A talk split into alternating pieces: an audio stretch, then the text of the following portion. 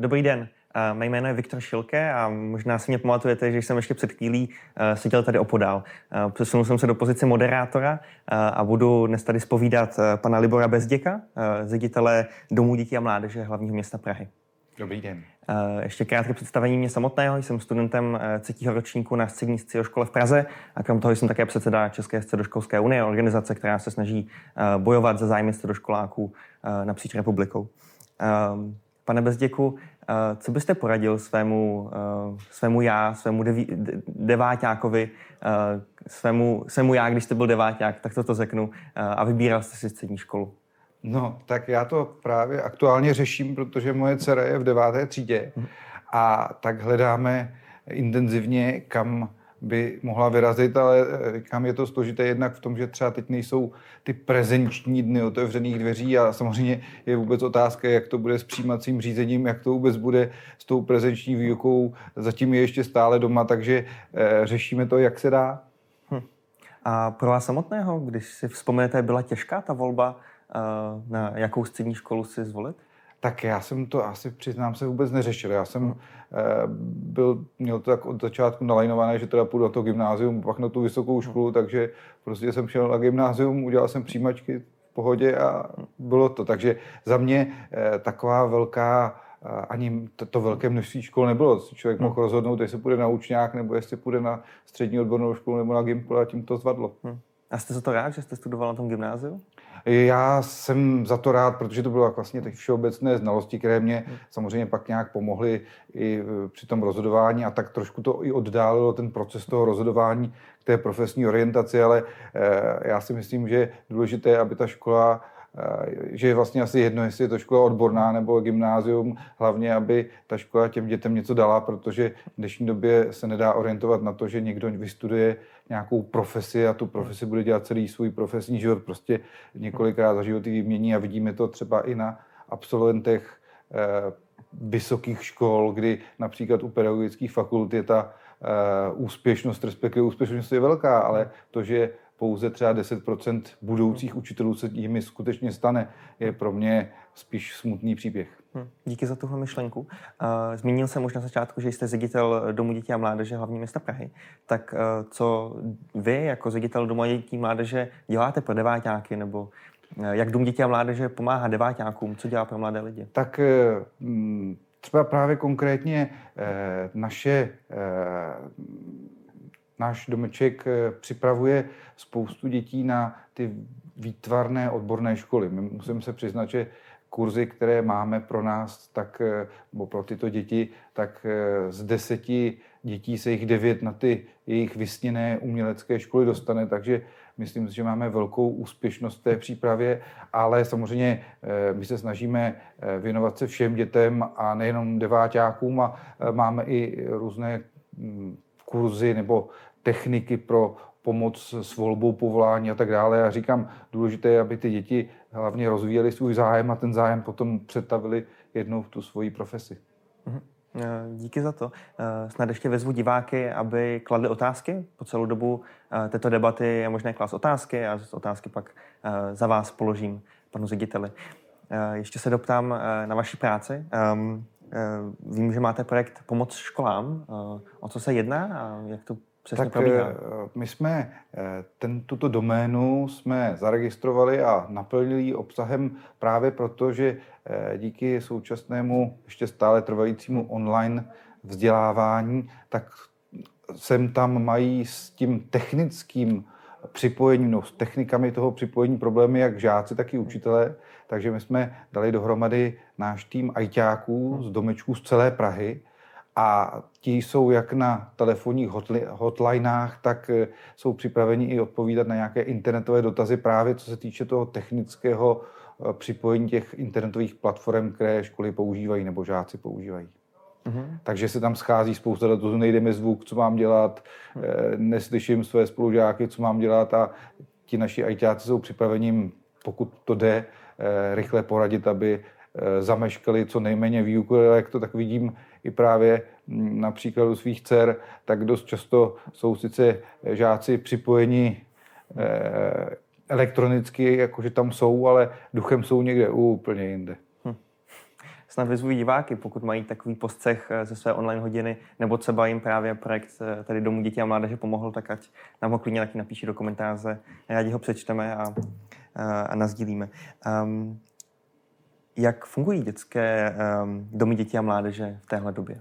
No, tak eh, museli jsme se taky podobně jako školy přizpůsobit eh, tomu novému režimu, takže tam, kde to jenom trochu jde, se snažíme o tu distanční výuku. Samozřejmě, co si budeme povídat, já jsem zastáncem toho, aby když děti teďka už všechny jsou na, tě, na tom online vyučování, tak aby aspoň v to odpoledne eh, spíš vyrazili ven, než aby dál dalších x hodin trávili u svých počítačů, takže je to pro mě takové schizofrení, protože zároveň chceme eh, jim tou distanční výukou poskytnout to, co vlastně zameškají, když nemohou k nám chodit. A na druhou stranu bych rád, aby ty děti byly taky trošku chvíli opustili své domovy a byli někde venku a na čerstvém vzduchu, takže to kombinujeme, takže máme jednak ty, tu distanční výuku prostřednictvím počítačů a jiných technik, no a potom samozřejmě máme i e, nějaké aktivity přímo v přírodě, takže vymýšlíme různé geolokační hry a děti sbírají poklady a chodí po těch v úzovkách keškách, i když to nejsou kešky v tom pravém slova smyslu a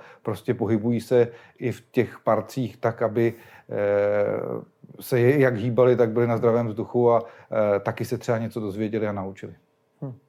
Myslím, že mnoho deváťáků teď řeší takové dilema, kdy má online hodiny, nějakou distanční výuku ze své školy a do toho se musí ještě připravovat na ty přijímací zkoušky a to také musí sedět doma, ať už za počítačem nebo za nějakým sešitem.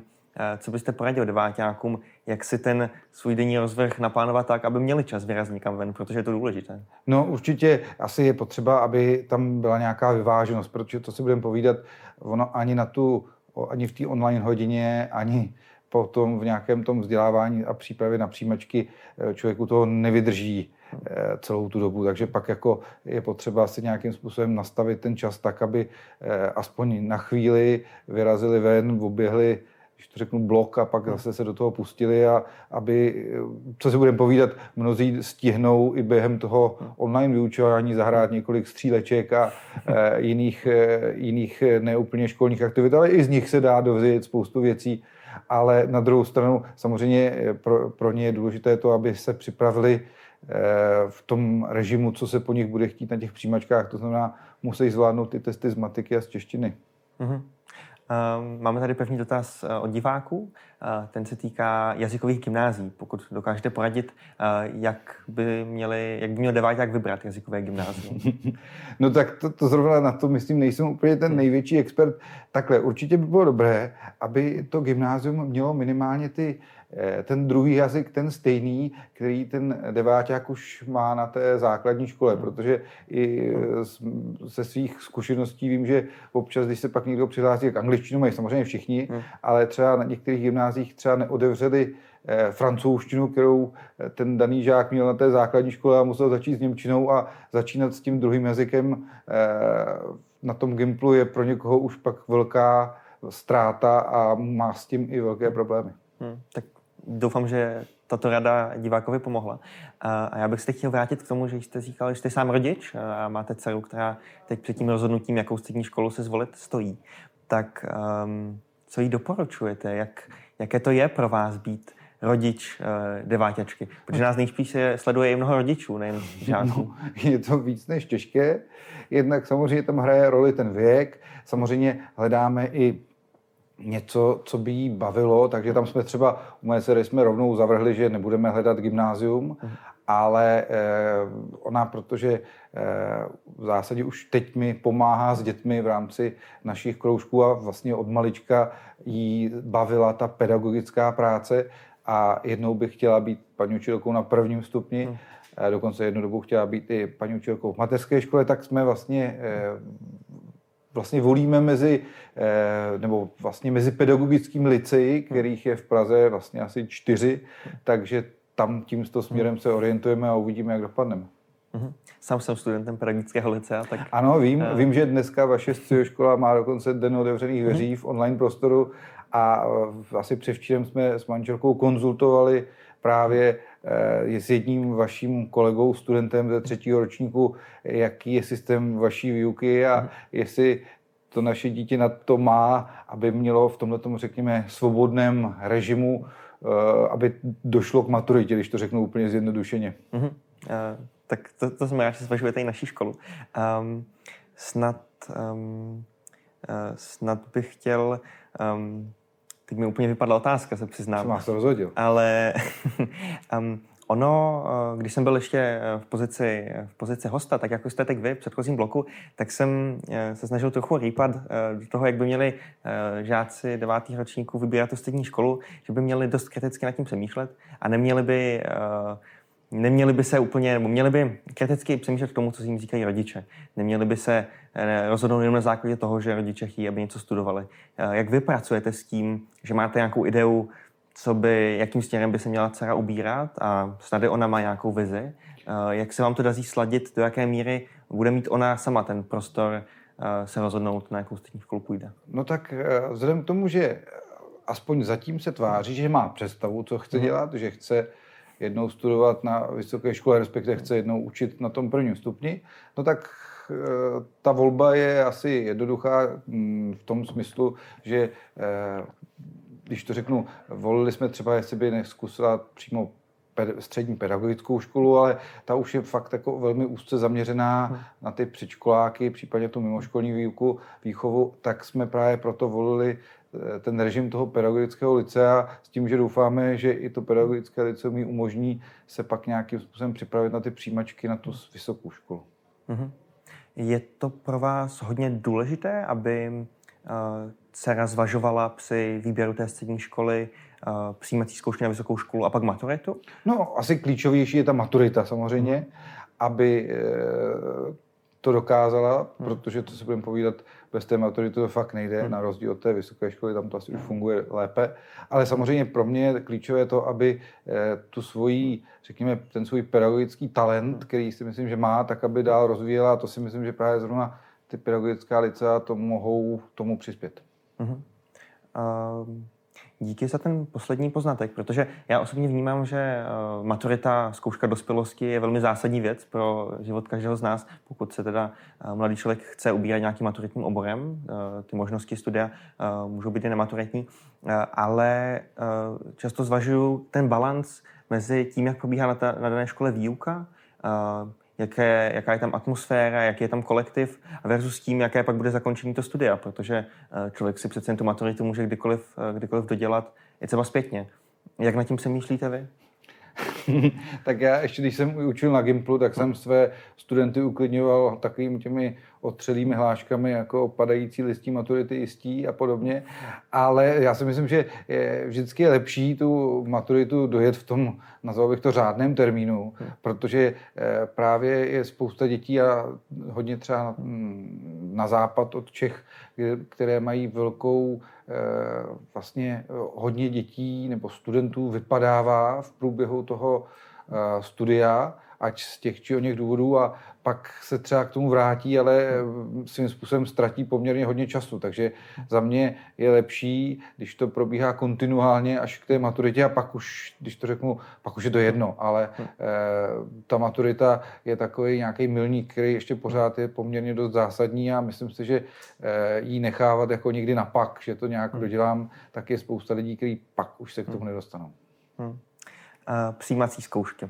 Velká výzva pro deváťáka nebo deváťačku Eh, co s tím, jak se na ně naučit nejlépe, jak se na ně nejlépe připravit, eh, jak bojovat s prokrastinací, to si myslím, že spoustu deváťáků řeší.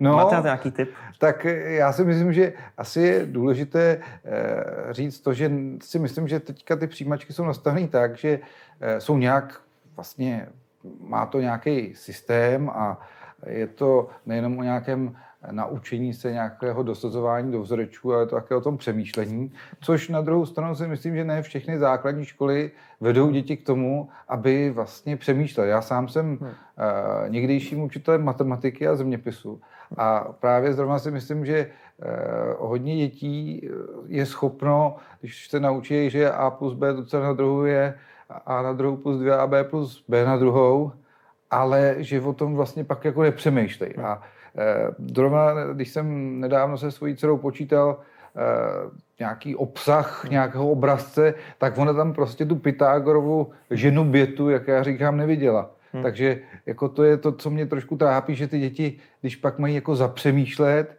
a přitom vlastně je to zase ta jednoduchá Pythagorova věta, hmm. tak prostě na to nepřijdou. Hmm. Uh, je to složité, ale dokázal byste si nějaký konkrétní tip, jak se na to připravit, jak tohle překonat, eh, třeba nějakou tu neznalost, která bohužel pramení často z výuky na té základní škole a jak se na ty přijímačky co nejlépe připravit? No asi jako, není nic jednoduššího, na druhou stranu složitějšího prostě eh, spočítat ty prostě určitý objem těch testovacích úloh, které už jsou i volně k dispozici ke stažení a tak dlouho to projíždět tam a zpátky, až to člověk jako do sebe částečně nějakým možná drillem dostane, ale prostě pak už je schopný třeba některé věci jako abstrahovat a přijít na to, jo. což si myslím, že e, i my jako, e, já jsem končil základní školu po osmé třídě, tak prostě jsem si toho Bělouna musel prostě hmm. celýho spočítat. Já nevím, jestli ještě se dnes počítá z Bělouna, ale za nás se to tak počítalo, hmm. takže jsme prostě ho měli spočítanýho. A pak člověk, když už to měl na cvičení tam a zpátky, tak už tam jako, byť to třeba znělo jinak a e, bylo to i taky trošku o tom přemýšlení, tak se z toho dalo uh, něco uvařit. Hmm. No a kdy se začít připravovat na přijímací zkoušky? Čekají nás za pár měsíců, ale asi každý má spoustu lepších věcí na práci, než se učit na nějakou matematiku a češtinu. Kdybyste doporučil začít a přestat to odkládat? No já bych doporučil, uh, už včera bylo pozdě, ale je mi jasný, že jak jste říkal o té prokrastinaci, že Mm, to někteří ještě stále odkládají a jedou v tom režimu, eh, ještě nevím, kdy bude zkouška a tak vyčkávají. Ale samozřejmě mm, myslím si, že by bylo dobré, aby eh, si každý, kdo se připravuje na střední školu, už teď spočítal, kdyby jeden, dva příklady denně, a aby si jako osvojil tu filozofii těch testů, jo? protože říkám, eh, existuje spousta různých vzdělávacích agentur, školy střední dělají přípravné kurzy, základky dělají přípravné kurzy, všichni se nějak jako připravují. Je to prostě o tom, aby člověk si prostě systematicky ty příklady po těch tématech procházel. V podstatě ono je to vlastně de facto pár témat. Jo? Hmm. Když to berou, je tam pár otázek na nějakou geometrii, hmm. kterou mnozí třeba opomenou, protože jim přijde jako, že tak ztratím na tom pár bodů a naopak tam se dají poměrně ty lehce body získat a e, zrovna ta geometrie je poměrně tam za mých očích jednoduchá. E, určitě tam vždycky najde se nějaká taková ta hodně přemýšlecí úloha, tak člověk musí si říct, tak na tu se vykašlu a tu udělám, až mi zbyde čas, hmm. protože tam na ní můžu ztratit poměrně hodně času a zase tolik bodů nezískám. Je to i o nějaké e, herní strategii, hmm. jak se k tomu postavit a cílem je, aby člověk nespanikařil. Hmm. A nespanikaří, když, bude, eh, když si bude jistý v kramflecích a bude připravený na to, že pod nějakou podkuli traktoru se skrývá obvod kruhu. Tak doufám, že tyhle rady deváťákům pomohly. Snad eh, si dovolím za sebe dát takový tip, pokud se vám třeba nechce namotivovat nebo nedazí se vám namotivovat pro přípravu na ty testy, tak zkuste se nějak odměnit. Eh, zkuste něco vypočítat, něco si přečíst a pak si třeba něco zahrát, nebo dát si nějakou výzvu, že něco splním a pak si dám něco dobrýho, nebo si něco dobrýho zahraju, nebo někomu zavolám. Třeba to pomůže.